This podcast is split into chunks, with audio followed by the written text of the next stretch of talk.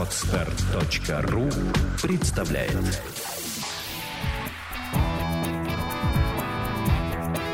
Александра и Андрей Капецки в лучшем психологическом подкасте «Психология, мифы и реальность».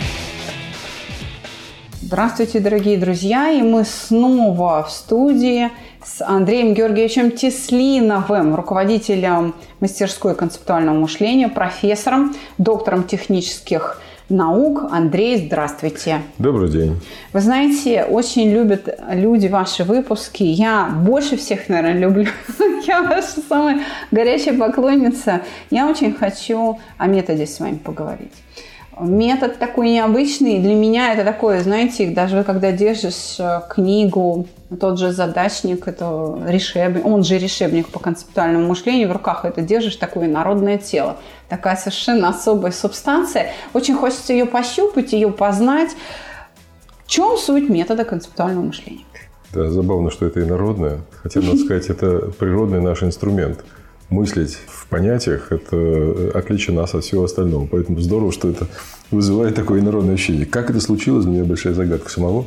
Но давайте попробуем разобраться. Суть я попробую... Во-первых, вы сразу задаете вектор такой. У нас сегодня немножко технический разговор, да, получится? Да. Попробую его на примерах как-то показывать.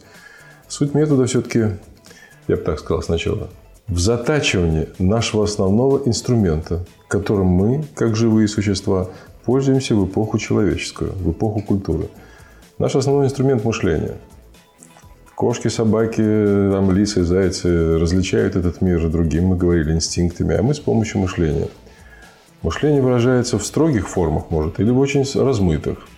Вот, э, знаете, очень много мышления или возможностей его прячется в контексте. Ну, например, когда один другому говорит, указывая на кирпич, «Колян, дай, все ж понятно», ну да. Он показал и в этом смысле все. Но для простых вещей, для обыденных, это вполне достаточно. А вот для сложных нет. Для реальности, с которыми ты так не встречаешься в лоб, что называется, как кирпичом, нет. Поэтому мы занимаемся тем, что затачиваем мышление в самые строгие формы его возможностей. Короче говоря, мы занимаемся построением понятий. Мы пытаемся, мы строим, конструируем, разворачиваем, синтезируем понятия. Основной инструмент метода – концепт. Слово концепт и понятие – это одно и то же. Понятие – это форма мышления, в которой мы отражаем одни признаки от других. Это вот первая мысль. А вторая такая. Любое понятие, оказывается, это теория предмета. Дать исчерпывающее определение бабе Яге – это построить теорию бабы Яги. Дать определение там, психологии, психеи – это построить теорию психеи. Вот представь себе, даже если у вас сейчас отражается вот это слово теория, да, как нечто такое сложное, в деталях отражающее все, да, то в этой связи вот можете сказать, что психея имеет свою теорию? Я думаю, нет, потому что так строго в нее никто еще не заходил.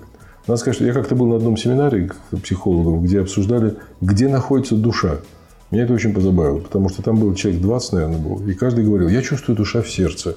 А другой говорит, я думаю, душа это все-таки вот где-то у меня в мозгу.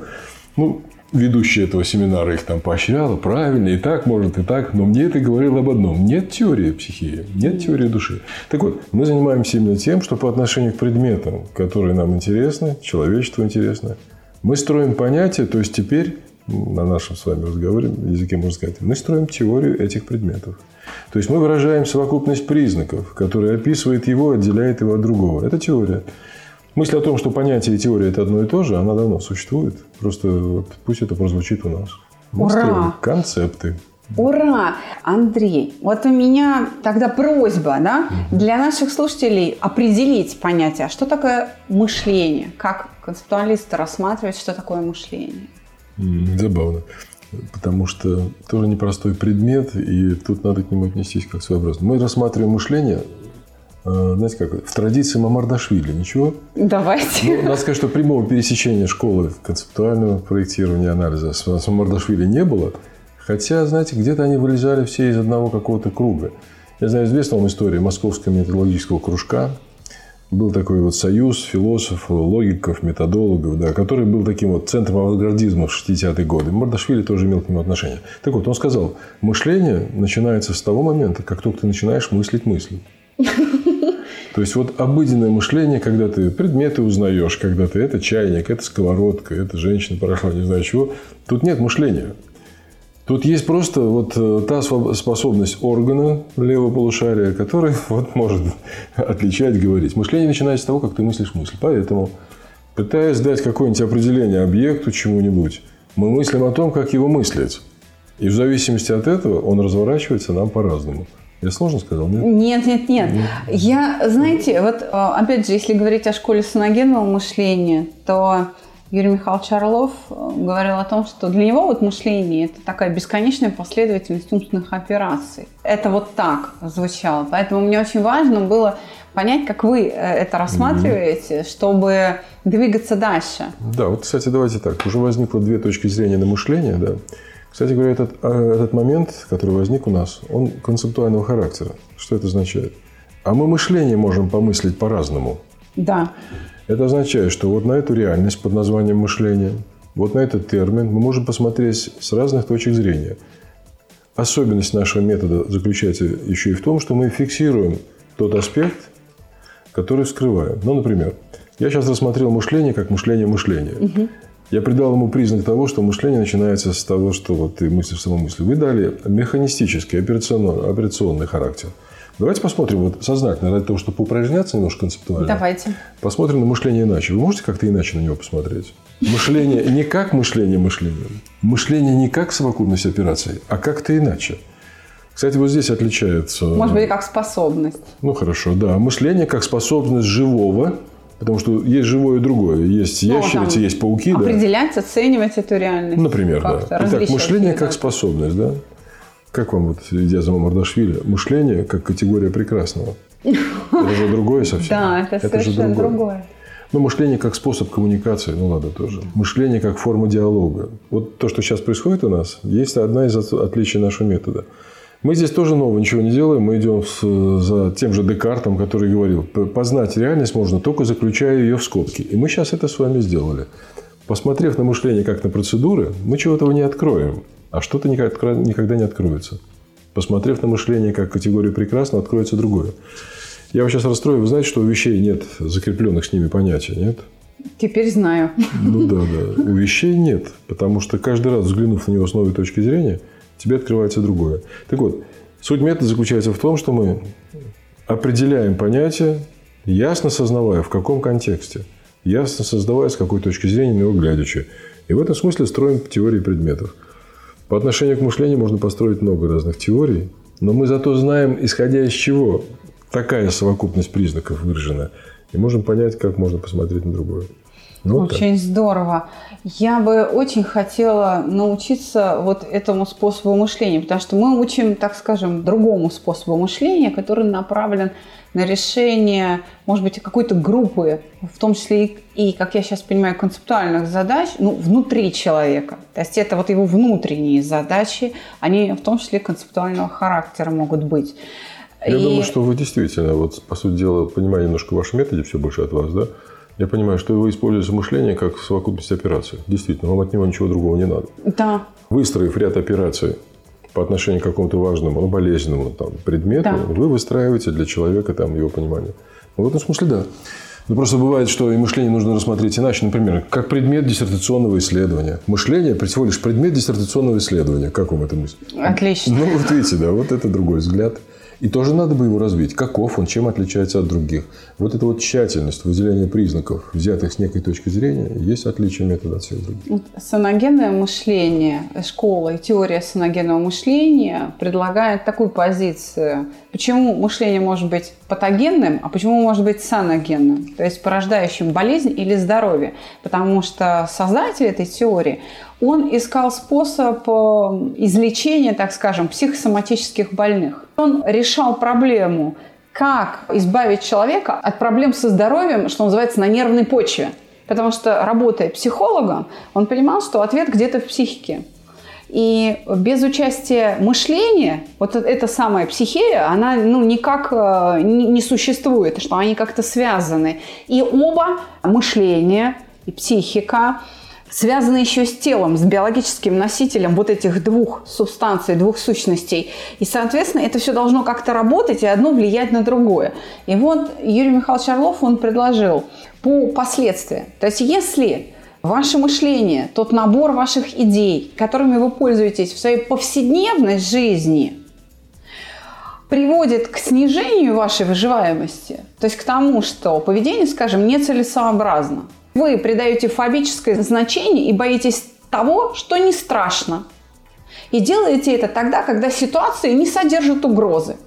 Или, например, всегда, по привычке. То тогда вы, ну так скажем, вашу тахикардию, если повышение частоты сердечных э, сокращений является вашей реакцией да, на вот такую работу ума, вашу тахикардию тогда ни один доктор не вылечит. Потому что медицина не влияет на ваши отношения.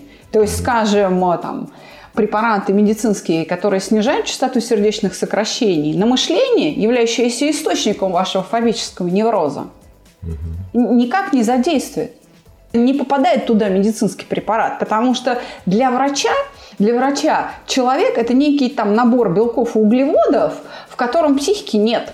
То есть они, конечно, говорят, что все болезни от нервов, но ее как бы не существует, потому что с ней врач вообще никак не взаимодействует. То есть ваш скальпель – это мышление? Ну, вроде того. Получается так. Да, а вот саногенное мышление – это то, которое возвращает человеку и поддерживает его благополучие. Это то, которое уместное – и то, которое позволяет встраиваться, то есть приспосабливаться к реальности. Не адаптироваться к ней, а именно приспосабливаться. Ага. Становиться частью этой реальности. Понимаете? Не терпеть ее. Ах, вот можно не терпеть, но адаптироваться и приспосабливаться, вроде на моем языке это одно и то же. А вот на языке Юрия Михайловича Орлова это разные Разно, вещи. Да. Вот Он их различает. Противоречие. Хорошо, надо бы поразбираться с вами в этом плане. И он говорит о саногенном мышлении. Это то мышление, которое возвращает человеку здоровье. И действительно, наши выпускники, они действительно выздоравливают. Уже мой только профессиональный опыт – это 46 видов заболеваний без врача до полного выздоровления. Ясно. Ну, вы знаете, мы здесь по разные стороны, видимо, значит, здоровья. Человек, занимающийся концептуальным мышлением, заболевает он заболевает. Он начинает мыслить абстракциями, начинает говорить на каком-то странном языке, говорить множествами и все остальное. То есть мы с вами занимаемся разными делами. Видимо, значит, вы как-то лечите, а мы, видимо, загоняем их совершенно в другую историю. Если, Но я шучу немножко. Если понадобится наша помощь концептуалистам, мы в вашем Ясно. распоряжении. Может быть, как раз нашим инструментом скромным мы обогатим вашу школу, Чудесно. как и вы нашу, и дадим, может быть, какие-то дополнительные ресурсы концептуалистам в их способности мыслить концептуально. Во, как загнуло. Ой, ой, хорошо, хорошо, пусть так. Давайте поговорим о том, чем метод концептуального мышления отличается от других. Давайте продолжим этот разговор. Давайте попробуем. Но я уже один признак назвал. Явно не Когда вы фиксируете его. вот какие-то, да? Да, но один из них назвал. Он э, связан с тем, что мы предметы познаем всегда аспектно. То есть мы фиксируем точки зрения на реальности. Это дает совершенно разные концепты, разные теории предметов. Ну, например, возьмем как-нибудь. Мы уже стали говорить на мышление с вами разно, по-разному смотреть. Вот вы недавно выпустили книгу про любовь. Давайте посмотрим. Давайте посмотрим на любовь с разных точек зрения. Вот я сейчас буду эти точки зрения порождать, а вы просто вообразите себе, какое пространство для осуждения о любви открывается, когда ты говоришь. Ну, давайте посмотрим. Любовь как отдача. Да. И там возникает целый пласт э, реальность признаков, которые Огромный. ее выделяют. Теперь следующее. Любовь как пытка. Как вам эта история? Да, это, это с этим другое. как раз к нам и приходят, но ну, это хорошо. совершенно другая реальность. Хорошо, но любовь как наслаждение. Что тогда мы возьмем от любви, чтобы ее рассмотреть так? Что тогда в ней надо взять, в каких связях это находится друг с другом? Это совершенно иной предмет. Любовь как феномен культуры. Там ничего нет от наслаждения, когда мы так смотрим. Там ничего нет от пыток, насилия. Там что-то другое. Тогда ты упираешься, например, в то, что в некоторых народах нет понятия любви. Вот, например, в африканских племен некоторых нет понятия любовь. А что у них есть? Нет, нет. Любовь зашита в, в семью, в роды. Они вообще это слово не произносят. Но так они как... испытывают ее, мне интересно. Да, ну это вот вы поезжаете и спросите, я этот вопрос не задавал им. Но любовь-то есть, конечно, конечно. Она вся зашита в семейные отношения, в рождение детей. И вообще Эрос там разлит. Но он разлит именно вот, вот в отношении семьи. То есть он наружу нигде не выставляется. Итак, культ... любовь как феномен культуры скроет нам, видите, какие-то новые границы, новые какие-то вопросы. Или, скажем, там, любовь как манипуляция. О, это сколько угодно. А любовь как товар. Я это все примеры привел для того, чтобы сказать, вот один из признаков концептуального мышления состоит в том, что ты точно понимаешь, в рамках какой точки зрения ты мыслишь свою реальность, которая тебе интересна. Это одно отличие. Второе бы я связал вот с чем. Мы работаем со множествами. Принципиально. Наблюдая какое-то конкретное явление, ты сразу же восходишь к явлениям вообще такого рода. Ну, я не знаю, я смотрю на карандаш, карандаши. Взял карандаш, вообще ты должен сразу же помыслить другое. Этим я хочу сказать, что мы сразу как-то включаем в себе какой-то тумблер, который сразу переводит нас немножко в другую плоскость. Смотришь на одно, видишь множество. Смотришь женщину, мыслишь женщины вообще. Что это дает? А это дает возможность соединять вот эти вот мысленные реальности в разные отношения и порождать разнообразие. Ну, например, давайте я сейчас произнесу ряд каких-то слов. Например, стол. Помыслите все столы, которые могут быть на свете. В Бразилии, в Австралии, где. Теперь я говорю, стол деревянный. Чувствуете, половина столов ушло. Даже Да. не половина, огромная. Да. Теперь говорю, стол деревянный, трехногий. Теперь Еще говорю, меньше. стол деревянный, трехногий в Москве. Что я сейчас делаю? Я добавляю новый признак. Добавляя новый признак, я прямо ограничиваю классы объектов, которые попадают в него. Или, например, человек.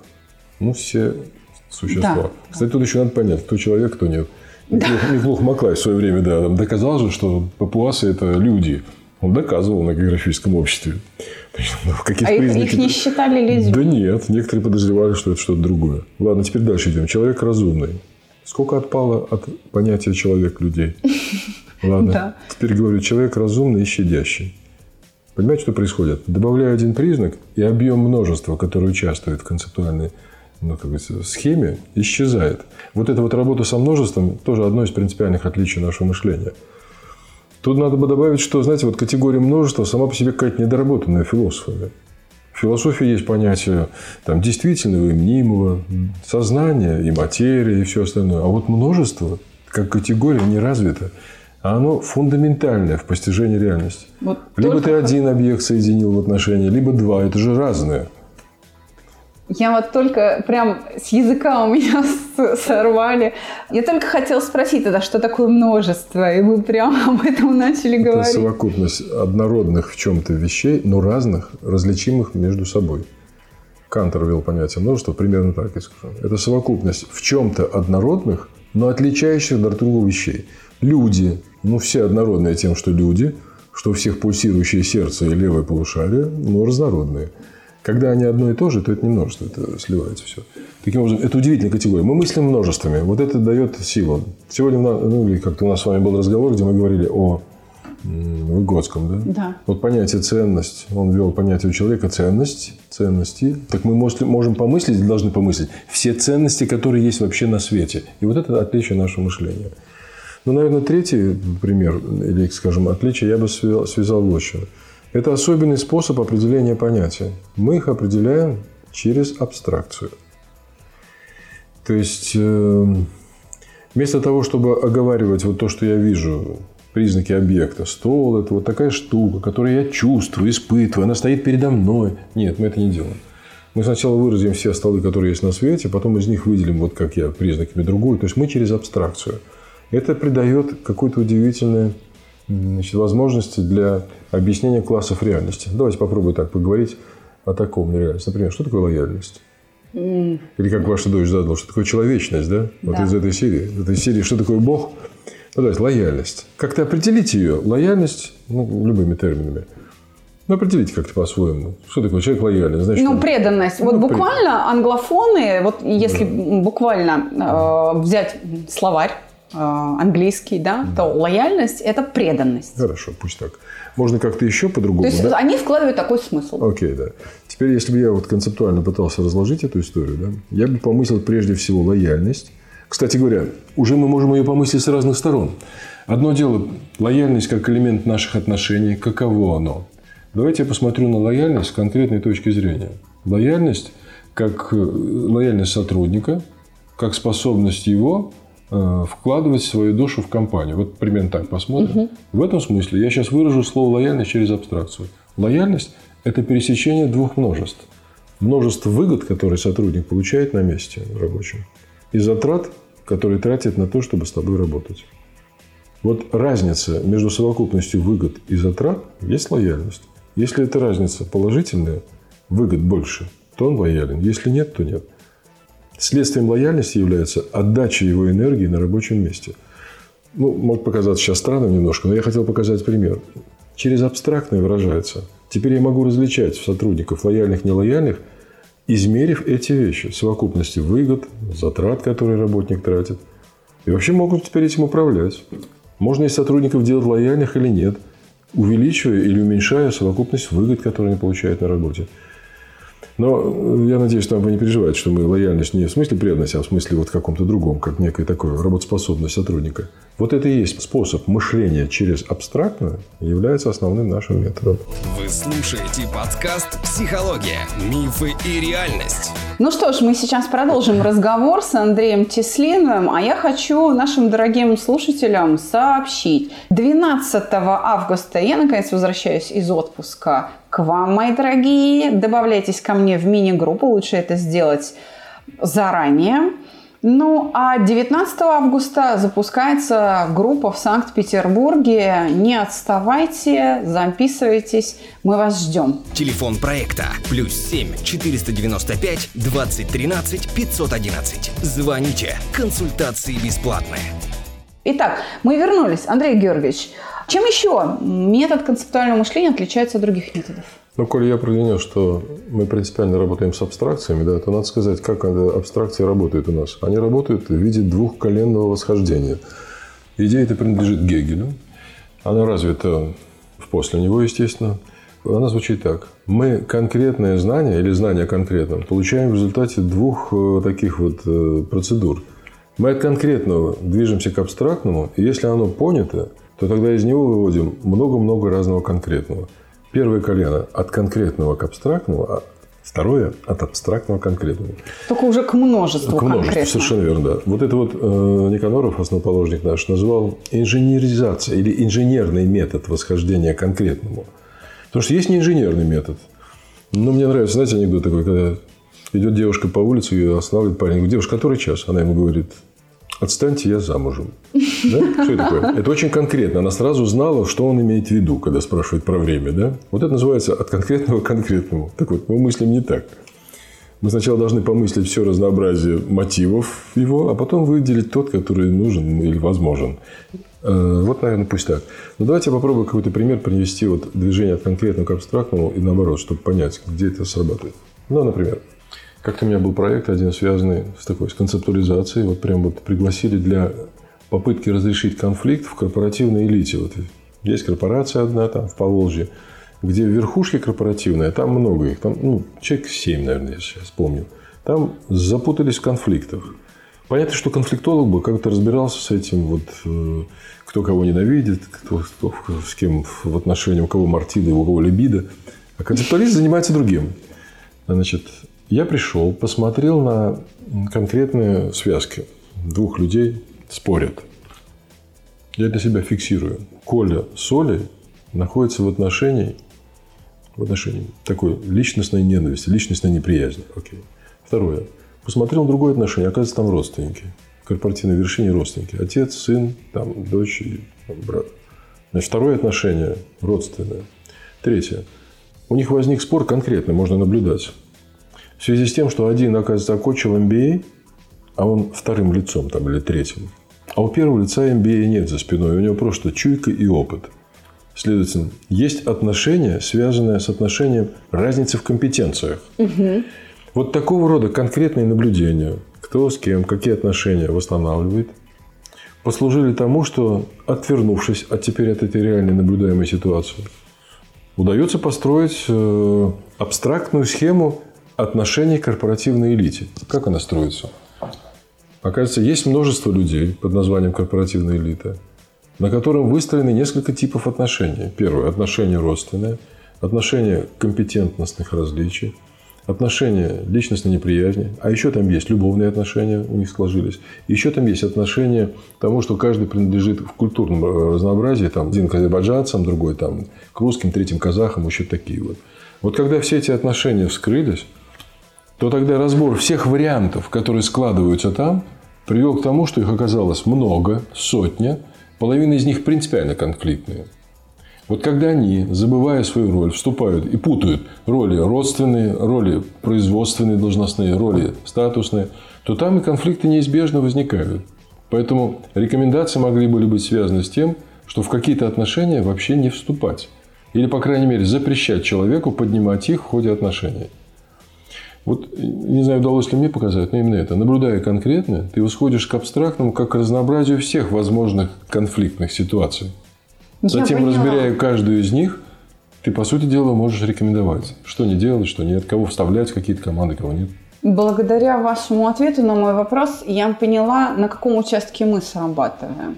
Вот, допустим, если бы мы попали в эту компанию, потому что мы тоже периодически нас приглашают корпорации для э, решения каких-то проблем, в том числе для решения конфликтов, мы бы просто уравновесили узловой элемент внутри каждого человека, потому что люди – это живые объекты, мыслящие, обладающие чувствами. Причем они эти чувства беспрерывно генерят внутри себя. Они их постоянно вырабатывают, поддерживают, развивают эти переживания. И мы бы воткнулись, например, в переживания а, и поменяли бы способ переживания обиды у всех, семерых. И вот когда бы они друг другу простили, то у них возникла бы привычка, скажем, прощать за счет тренировки и некоторого количества повторений. Вот мы бы конфликты очень сильно ослабили, за счет чего? Когда нет переживания, реальность воспринимается такой, какая есть.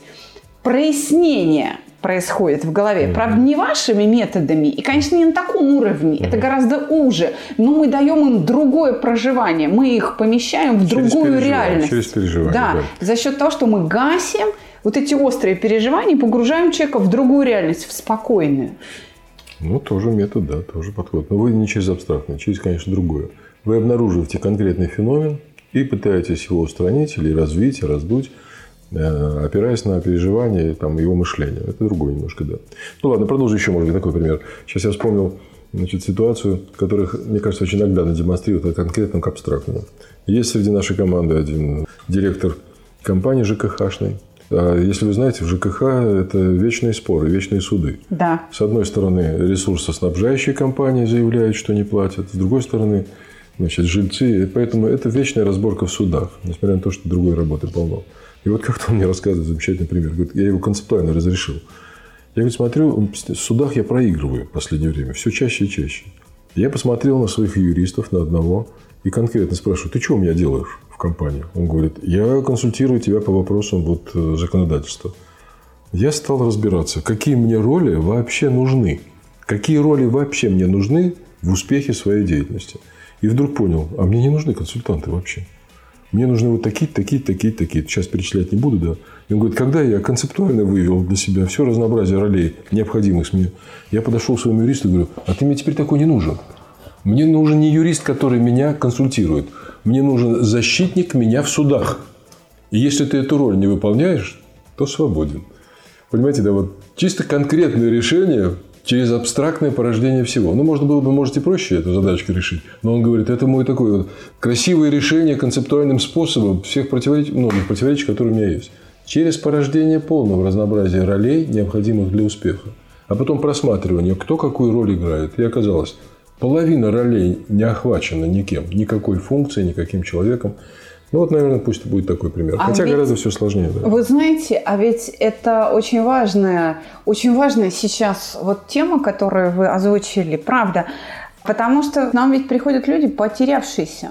За психологической помощью об- обращаются люди, которым нужна вообще концептуальная помощь. Я прямо сейчас это понимаю. А, допустим, попытка суицида, депрессия, биполярное расстройство начинается тогда, когда человек, например, потерял смысл жизни. Ну, потерял смысл жизни. И у него концептуальная проблема, как дальше жить. Правда. Найти смысл, да? Где, в чем? Да, да. Ну, и у него нет инструментов. Мы можем выдернуть это состояние, вот это переживание, которое связано с проблемой потери смысла жизни. Но найти ему этот смысл мы не можем помочь. Мы ему даем ресурс, но идти ему приходится в поисках смысла жизни самому. Да, многие из наших, восстанавливая свой психический ресурс, находят этот смысл, но не все. Это значит, что у нашего метода есть недостаточность, некоторая неудовлетворительность. И нам бы надо э, научиться как бы учить людей вашим методом хотя бы частично, чтобы они получали помимо психологической помощи еще некую такую философскую подготовку, дабы вставали на ноги сами. Ну, Потому что ведь с этой проблемой ему еще и дальше, может быть, неоднократно придется столкнуться психологом или Андрея Георгиевича Тислинова с собой в чемодане всю жизнь возить не будешь, Нет, чтобы спросить совета. Мы поместимся, да. Вы знаете, поднимаете интересную тему. Смысл э, – категория ментальная. То есть это значение. Вообще в отношении смысла есть какие-то совершенно две отчетливых разных линии. Да? Одна из такая гуманитарная. Там по смыслам понимается некий миг диалога, который расположен в психической форме и умирает вместе с окончанием диалога. Но я эту историю трогать не буду, там отдельно. А смысл, о котором мы с вами говорим, это значение происходящего. Значение. Значение. Значение – это наш предмет. Концепт – это то, что позволяет определить значение объекта среди всех других через выделение его признаков. Поэтому, по существу, каждый концепт, как я вам говорил, с одной стороны, это теория, с другой стороны – это зафиксированный смысл, взятый с некой точки зрения. Поэтому мы, скорее всего, не философски могли бы, например, я представлю себе, что вроде такого лечения какой-то помощи вашему значит, ремеслу, да, нет, не философский, скорее всего, инженерный. Да. Инженерный. То есть, положим, если у человека действительно проблема не просто там вибрации значит, сердечные, а действительно в голове не укладывается картина мира, и он не может найти себя в ней, то эта картина строится. Она строится. Но строится нашим методом, если то через множество отношений, абстракций и выход к конкретному разнообразию. Я думаю, сила метода состоит в том, что через вот все эти операции, о которых я говорю, мы принципиально порождаем грозди альтернативных решений. Грозди. Причем их очень много. Настолько, что некоторые говорят, непонятно теперь, как из них выбирать. Но главное, они теперь есть. То есть, какой-то запутанной ситуации. А именно такие задачи мы решаем. Концептуальное мышление нужно там, где ты еще не знаешь, как мне мыслить то, что надо, для того, чтобы как-то себя вести. Вот в запутанных ситуациях мы расчищаем, у нас есть такое понятие, концептуальная расчистка, когда, теперь вашим языком, смыслы, признаки, отношения выстраиваются в понятный, отчетливый ряд. В этом плане вот метод этим отличается. Ну, странно, что вы нас посмотрели как лекари на нас. Но я же все о своем. Ну, забавно, да. Да, знаете, как говорится, кто про что вшивый пробанивает, наверное, ближе к истине, к тому, как я, ну, как и все мы, наверное, смотрим на мир. Я Хочу у вас совета попросить, правильно ли я сейчас поняла. Вот, допустим, когда ко мне, например, попадает мужчина, который говорит, что у меня проблема. Я женат, я люблю свою жену, я прям без нее жить не могу, но поскольку поскольку я часто бываю в командировках и езжу в командировке, в общем-то, со своей помощницей, то у меня с ней тоже есть отношения. Я никаких чувств не испытываю, но, тем не менее, вот, мы близки. Я говорю, а в чем проблема? И он говорит, у меня обнаружен рак печени, причем четвертой стадии. Я, говорит, почувствовал себя плохо несколько месяцев назад. Я говорю, что было источником вот этого в первый раз недомогания, когда вот вы себя почувствовали плохо? У меня обе женщины забеременели одновременно. Как мне дальше жить, говорит он. Какое счастье. Вы знаете, как мы, мы, мы в общем-то, его мы не спасли его с точки зрения там, онкологии, да, но мы спасли его с точки зрения, как сказать, религиозной, душевной его спасли. Он сумел вот прийти в такое душевное равновесие, где вот сейчас вы мне скажете, это было концептуальное или не концептуальное решение. Я сейчас пытаюсь на свою область переложить. Он знаете, какое решение принял? Он свою помощницу выдал замуж. И жена так и не узнала об их связи. А человек ушел из этого мира ну, там, через несколько лет со спокойной душой.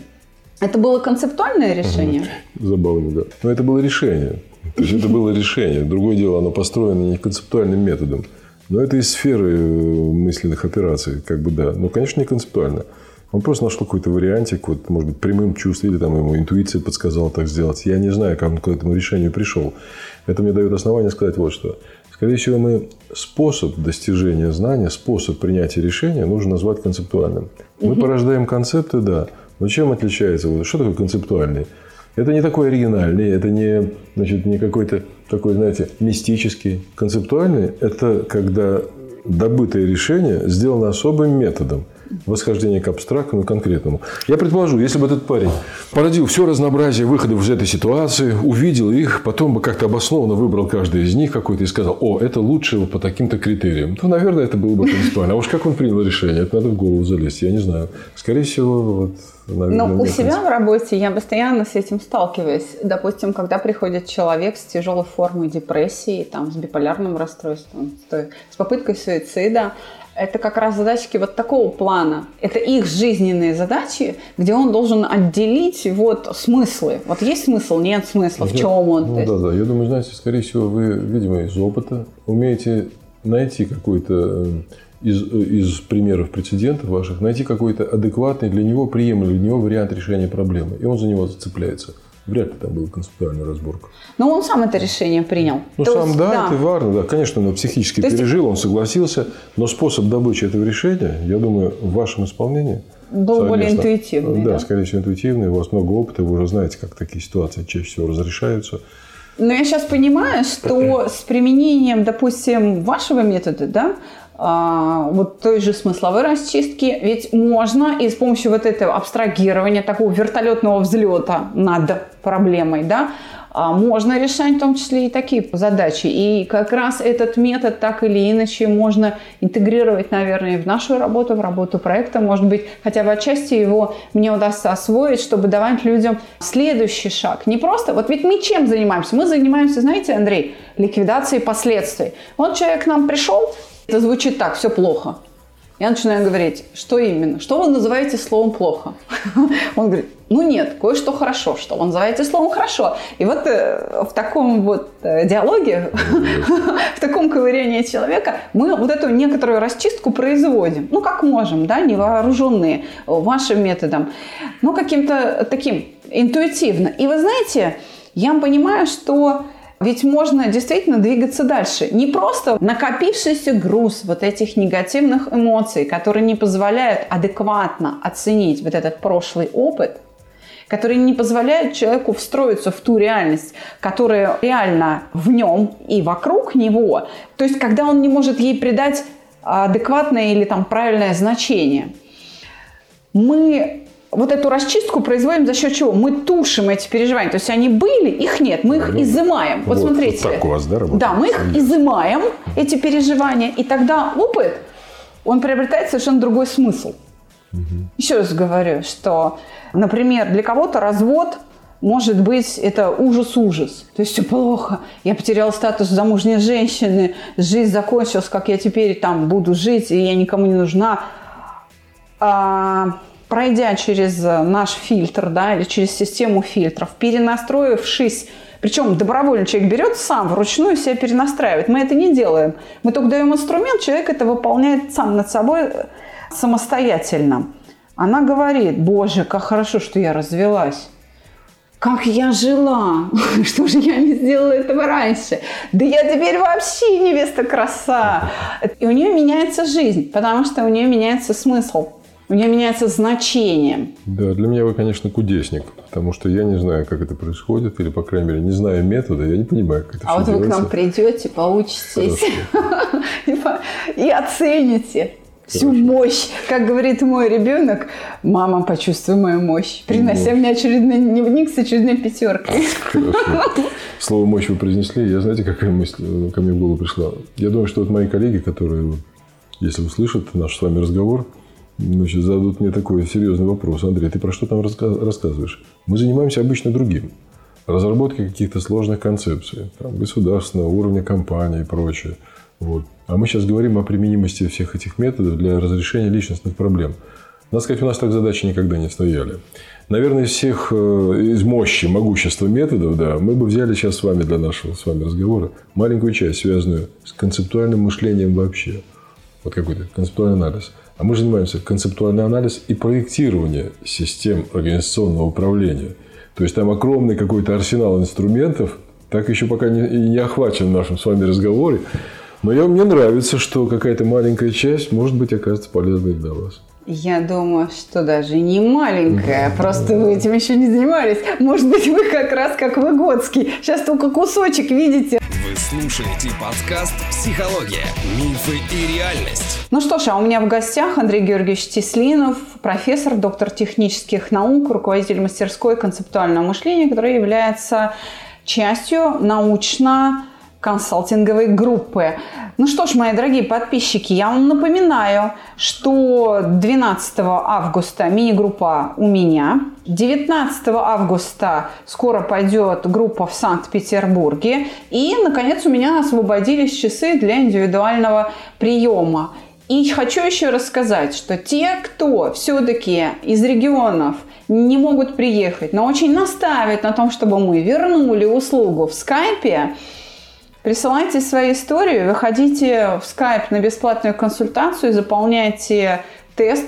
На нашем сайте есть ссылка. Его можно заполнить и получить за тысячу рублей экспертизу вашего теста, платное заключение по нему. И вот по итогам этих нехитрых действий мы принимаем решение, открывать для вас работу в скайпе или не открывать. То есть это очень жесткий отбор нужно пройти. Почему? Потому что недобросовестные покупатели ставят себя под угрозу, неадекватно оценивая свой уровень здоровья или в попытке просто нас обмануть. Еще раз, мои дорогие слушатели, Работа в скайпе возможна только, так скажем, для тяжело здоровых. Телефон проекта плюс 7 495 2013 511. Звоните. Консультации бесплатные. Андрей Георгиевич, в продолжении а, разговора, я так понимаю, нужно обсудить вот что.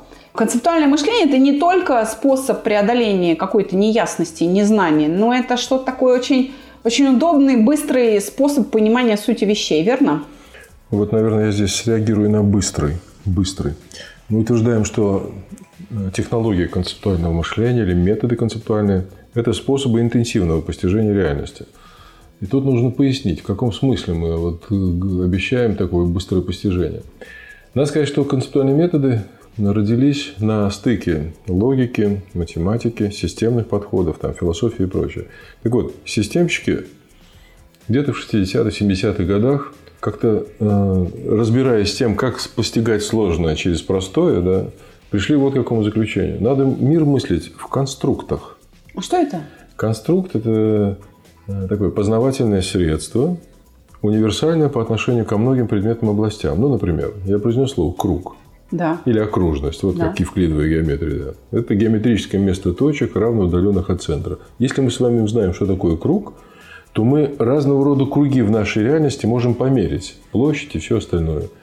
Мы можем померить разные стол, это там яблоко и прочее, там арбуз и все остальное. И там площадь э, стадиона. Таким образом, вот это вот понятие окружность становится конструктом, с помощью которого потом открываются двери в разные подобные реальности. Угу. Так вот, системщики пришли к пониманию в свое время, что также надо как-то этот мир понимать. Вот, например, есть такая реальность, как процесс. Течет сосулька, ржавеет машина, подрастает трава, кончаются деньги в кошельке. Процесс. Да, да. Вот если мы абстрактный процесс поймем с вами, то тогда вот все вот реальности, которые я сейчас назвал, мы можем объяснить. Мы можем понять, что происходит, если процесс знаем. Есть какая-то другая реальность, назовем ее рост. Рост. Совершенно другая. Это не процесс. Рост гораздо сложнее. Рост, оказывается, ну, за, за деревом понаблюдаем. Рост – это увеличение количества. Это какое-то постепенное такое плавное увеличение. Это ограничение нарастания количества. Это срыв, это увядание, это смерть.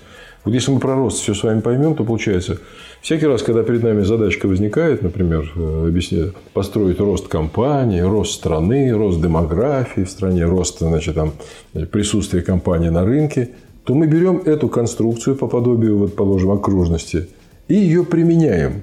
То есть мы ее интерпретируем. Вот эта вот идея построить абстрактные конструкции реальности, с которыми мы имеем дело, а потом их интерпретировать, это была идея, рожденная вот в 70-е, но она у нас является доминирующей. Мы постигаем мир с помощью готовых конструктов некоторых. В серии этих конструктов у нас есть такой, мы говорим себе, что у нас библиотека конструктов нарастает. В этом плане процесс, про него все понятно. Мы знаем, что такое поток. Это гораздо более могучая история. Мы знаем, что такое положено. Ну, или там человечество с помощью концептуальных методов, э, доведя до совершенства, знает, что такое управление целенаправленное, знает, что такое адаптивное, знает, что такое треугольная организация, как самая живучая и все остальное. И вот самым вкусным для нас является, конечно, развитие. Поэтому не зря мы с вами его постоянно трогаем. Вот представь себе, если бы мы все взяли, знали про развитие. Вот если бы как про окружность мы знаем, что это такое, мы бы знали, что такое развитие абстрактно. Представляете, какие бы, вообще говоря, быстрые способы освоения, постижения развития у нас бы были. Возникает проблема в ваших психологических там, задачках. Человек не развивается. Или отношения в семье не развиваются. Ты вместо того, чтобы щупать, узнавать, делать эксперименты, достаешь из кармана конструкт под названием развитие и на этой предметной области его воплощаешь. То есть ты показываешь, что должно там состояться, чтобы развитие было. Вот такого рода мечта, такого рода, ну, как бы, знаете, как подход, что ли, концептуалистов, отличает нас от многих других. Вот я сейчас вас послушала и поняла, что мы пока что занимаемся немножко другим процессом. К нам приходят люди, внутри которых уже развивается, скажем, заболевание. Внутри него развивается там язва желудка. Вот она развивается внутри. И мы знаете, чем занимаемся? Мы останавливаем это развитие полностью его прекращаем. Ага. И он выздоравливает. Чтобы... Язва прекращается.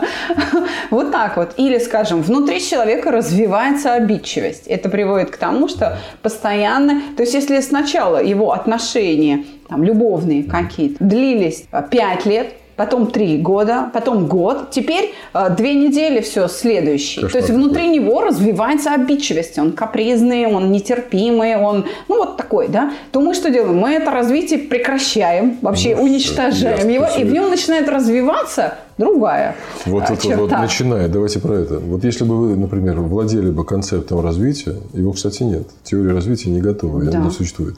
Представь себе, если бы владели этим, то например, начинаете заниматься значит, развитием обидчивости или, скажем, там, я не знаю, там, страсти какой-то, то вы бы ее не убивали, а вы бы знали механизмы, способы превращения ее в другую.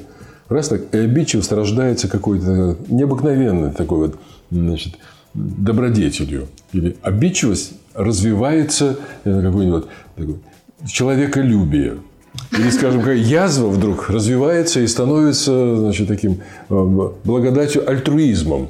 Вот у вас нет такого механизма, поскольку мы не знаем, что такое развитие. Вот представьте себе вот такую реальность. Это было бы совершенно другое. Это было другое бы очень лечение, здорово. Да. А Но... не убивать его, не уничтожать как бяку. Из бяки вырастают, из удобрений вырастают какие-то там э, будущие плоды, понимаете?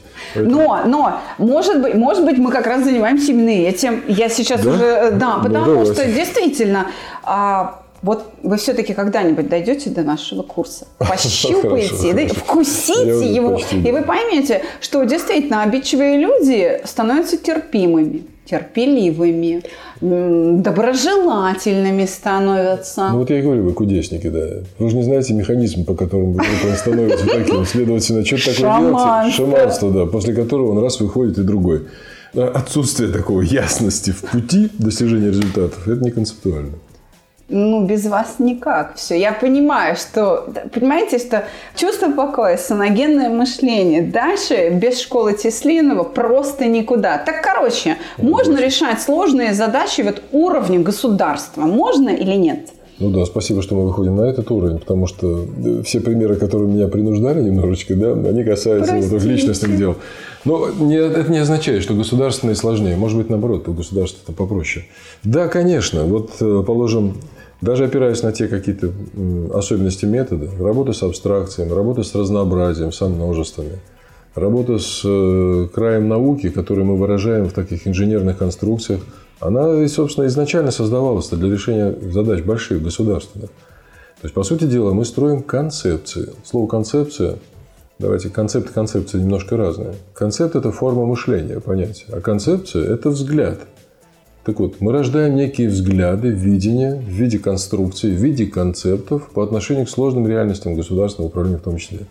Ну, например, если там посмотреть на какой-то перечень работ, состоявшихся уже, то вот они какие-то такие концепции. Например, концепция управления инновационной деятельностью Российской Федерации. Это прям... Что такое управление инновационной деятельностью? Не, не вот так важно, наверное, для нашего разговора, как чиновники воспользовались этой историей, да, но она Да. стала понятной. Понятно, что означает управлять инновационно. Или, скажем, концепция непрерывного образования Российской Федерации. Непрерывное образование взрослых. Это было построено, по-моему, позапрошлом году. Она состоялась.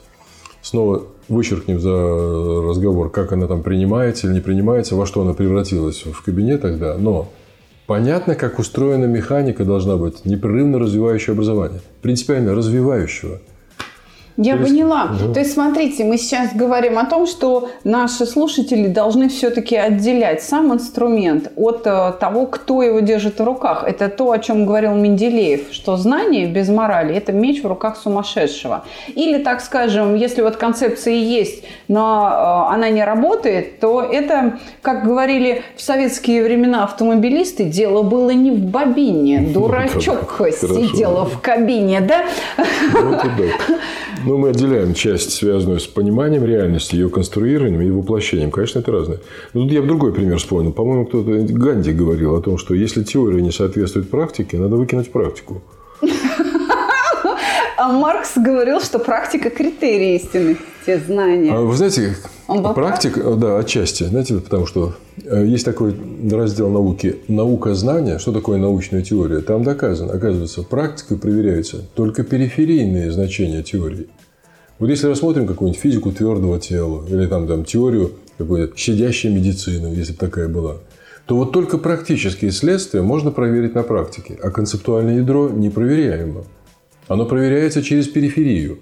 Вот поэтому, когда мы строим концепты или концепции, скажем, непрерывно там, системы доверительной медицины, федерального университета, то мы строим ядро смыслов, из которых потом оболочка в виде конкретных отделов, служб, программ, еще чего-нибудь рождается. Вот их проверить можно.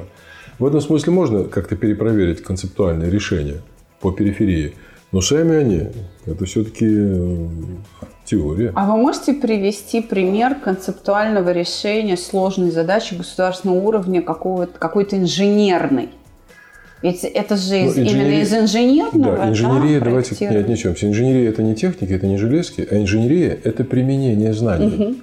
Есть добыча знаний, это содержательно, это наука. А есть инженерия, применение их. В этом смысле все примеры, которые я назвал, они из этой серии. Например, стратегия и концепция развития наукограда. Это же инженерия в чистом Да. виде. Это означает, надо было разобраться, что такое развитие, что такое наукоград, что такое его сегодняшнее состояние, что такое его развитие, и предложить концепцию, ну и дальше стратегию развития. Это инженерная задача. Или, например, я не знаю, там, концепция экологической безопасности страны. Кодекс э, экологической страны занимались коллеги у нас, концептуалисты. То есть это инженерная задача. В результате кодекс родился. Там понятно, в какие отношения мы должны вступать с природой, чтобы двигаться. Или вот концепция непрерывного образования, как я вам привел. Там. Или там, концепция кластера. А что это? Кластер объединения организаций, ожидающих синергетический эффект от взаимодействия. Так по-простому прям представлю. Есть модели сейчас. Популярная очень класс, такая тема кластеров. В Московской области несколько кластеров. Кластер авионики, кластер химический. То есть, когда предприятия собираются вместе, чтобы совместно давать какой-то эффект. Вот кластер. Рождение кластера, концепция его. На каком основании сотрудничают они или нет. Вот здесь без концепции путаница. Ну, например, кластер авионики, кластер самолетостроения берут и объединяют одни только конструкторские бюро. Они не способны продать что-нибудь, не способны изготовить, они способны изобрести. Да. Поэтому кластер авионики не происходит, когда собираются только конструкторские бюро. К ним нужно туда напихать в этот кластер и заводы, и фабрики, и продажные какие-то компании, те, и дипломатические миссии, которые ведут переговоры по продаже самолетам дальше. Вот тогда эффект будет. Авиаперевозчики. Да, и переводить, да. Таким образом, получается, что в отсутствии концепции, в отсутствии вот э, такого ядра, связывающего все эти вещи, дальше все получается периферия, не работает. Поэтому мы строим концепции большого уровня. В свое время это были очень сложные работы, особенно до перестройки. Это были концепции развития отраслей, концепции безопасности России и все остальное. Перестройка все поменяла. Наши отцы перестали получать вот такого рода финансирование, вышли на какие-то задачи, где сами должны добывать себе. И получается, так сказать, э, задачки уменьшились. Уменьшились. Они не потеряли концептуальное значение, но задачки стали попроще. Сейчас снова идет, я вижу, возрождение. Например, появилось понятие мегапроекты России. Это что? Вот мега. Это мост в Крым – это мегапроект или нет? Надо же разобраться, что такое мега. Что Да. такое большой? Что такое крупномасштабные проекты? Крупномасштабные – когда много денег? Или крупномасштабные, когда затрагивается огромное количество людей или аспектов, или с последствиями? Ну, вот такого рода задачки это мы решаем, делаем, поэтому То есть, э, смотрите, те, кто нас слушает из числа, например, предпринимателей или из числа людей, ученых, могут обращаться к вам, и ваша научно-консалтинговая группа это может эту работу выполнить. Да не только группа, там, э, значит, вот производственное объединение, которое создается, а именно концептуалисты, объединившиеся по новым основаниям, сейчас мы пытаемся организовать себя по-новому, сильнее, мощнее, такие задачки решают. Но даже клуб концептуальных аналитиков, который вот уже работает 5 лет, он такие вещи решал. Ну, например, как-то к нам пришел строитель или представитель крупного строителя, не буду называть здесь, и сказал, нам надоело строить дома, надоело строить э, кварталы, даже надоело строить поселки. Хотим строить Русь-грады. О как. Да, но не знаем, что это такое. Русград это что? Это вот церковь, а там раньше дальше одноэтажные дома и коровки, что ли? Лужок и пастушок. Вот Русьград это как? Чем он отличается от Татарграда? Чем отличается от Еврееграда? Это концептуальная проблема. Вот она такого рода. Мы ее решали. Решили? Ну, мы по-своему ее решили, дошли до какого-то уровня. Дальше там, так сказать, есть ли силы воплощать эти идеи или нет. Сейчас также вырастает концепция, или выросла, у нас родилась платформа методологическая, позволяющая решать задачи по развитию городов. Любых. А, городоника. Городоника, совершенно верно, да. Это продукт. Я кое-что знаю да, про да, вас. Да, немножко говорили, продукт этот есть, да. И вот сейчас идут серьезные переговоры с крупными городами, не буду называть. Ну, точнее, не с городами, как с городом договориться, а с субъектами городов. А некоторые города таких субъектов не имеют. То есть просто администрация есть, а субъекта нет, да? А вот м, найденные есть, нашлись такие субъекты городов, которые говорят, хотим концепцию развития города на 500 лет, на полторы тысячи. И мы должны такое делать. Почему? Потому что разнообразие городов концептуально сконструированных понятно. Как мне нравится с вами разговаривать. Мне и не хочется хорошо. прощаться, не хочется. Дорогие друзья, правда, если у вас есть подозрение, что ваша проблема концептуальная, напишите нам, мы передадим эту задачку Андрею Георгиевичу Хорошее Теслинову. предложение, хорошее. Потому что надо еще понять, она концептуального или характера Да. или нет. Может, она какого совершенно. Ну, правда, напишите нам, мы передадим, мы будем перевалочной базой. Если вы рискнете, напишите Андрею Георгиевичу Теслинову напрямую, потому что можно обратиться к нему через сайт teslinov.ru. Верно. Можно на группе в Фейсбуке концептуальная, э, мастерская концептуального мышления. Можно в DB, э, dbaconcept.ru. э, Это сайт научно-консалтинговой группы вашей. Я правильно его называла? Да, да, да, DBA концепт. Без всяких тире, без всего. Да. DBA. Э, обращайтесь и отобрав что-то интересное, может быть, вам действительно помогут. Если же вы окажетесь не концептуальной проблемой, а проблемой эмоционального характера, Психического. то уже к нам. С эмоциями, с удовольствием и довольно успешно работаем мы. И я хочу еще раз услышать, э, когда идут, и вообще какие группы, и чему учатся люди у вас э, вот в мастерской. Кому что. Да, Э, я ясно. знаю, что у вас даже есть курс а, директор по развитию, Да, вот что-то такое. Надо разделить, наверное. Вот чисто концептуальному мышлению обучение происходит, ну, вот раз в год я вам назвал курсы. Концептуальный анализ. С января и до, С января, там, там, 4 до, до- месяца, До, да. мая практически, да. Это будет там. Но в ходе концептуальных работ вскрылись предметные области, которые сами себе осваиваются без освоения методов. Вот я вам сказал, что наиболее вкусная идея для нас является развитие, постижение его. Так вот, мы туда давно много лет идем. Концептуальные работы сопровождались еще исследованием развития в живых экспедициях. Мы ходим по странам, смотрим, почему индейцы не развиваются, почему развиваются какие-то такие страны, как Ирландия. Мы задаем вопросы. Вот. Таким образом, возник курс под названием «Директор по развитию». Там воплощены, на наш взгляд, наиболее конструктивные взгляды о том, что такое развитие. Это большой пятимодульный курс, длится примерно полгода, раз в месяц встречи, внутренняя работа в интернет-пространстве в группе закрытой и так далее, какие-то видео внутренние. Развитие. Оно ориентировано на руководителей компаний. Это компании, корпорации, руководителей, которые хотят развивать свои организации. Там блок связан с разработкой стратегии, концепции развития, блок связанный с методами адаптации компании к изменениям, с разнообразием структур, в том числе и саморазвивающейся организации. с построением инновационного пространства, которое развивает компания, ну и так далее. Вот такой блок будет. Он состоится, начинается в октябре в Москве. То есть Если... это совсем скоро? Да. Ну, это происходит чаще, чем раз в год, причем на нескольких площадках. Одна вот в Москве, другая в Перми, третья в Санкт-Петербурге. Сейчас Ура! Да. Ура! Питер! Пермь, давайте через а, официальные ресурсы Андрея Теслинова. 6-7 октября начинается. Отлично, отлично.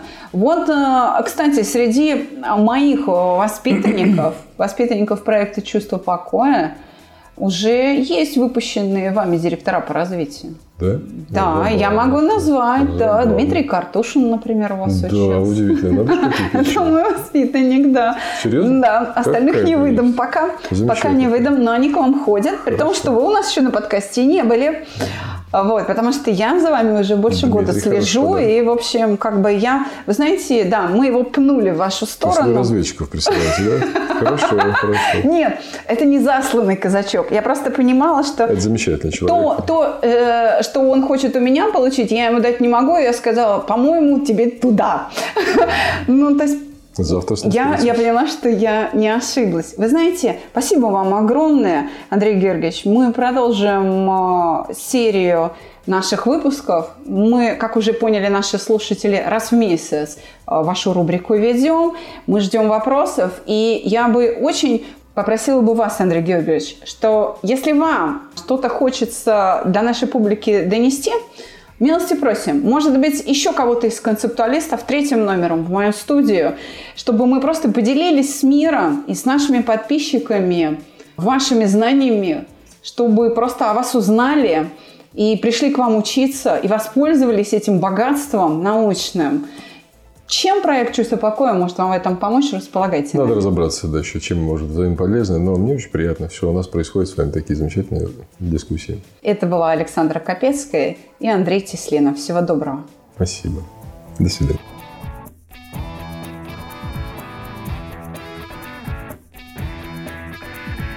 Психология, мифы и реальность. Слушайте каждый понедельник и четверг.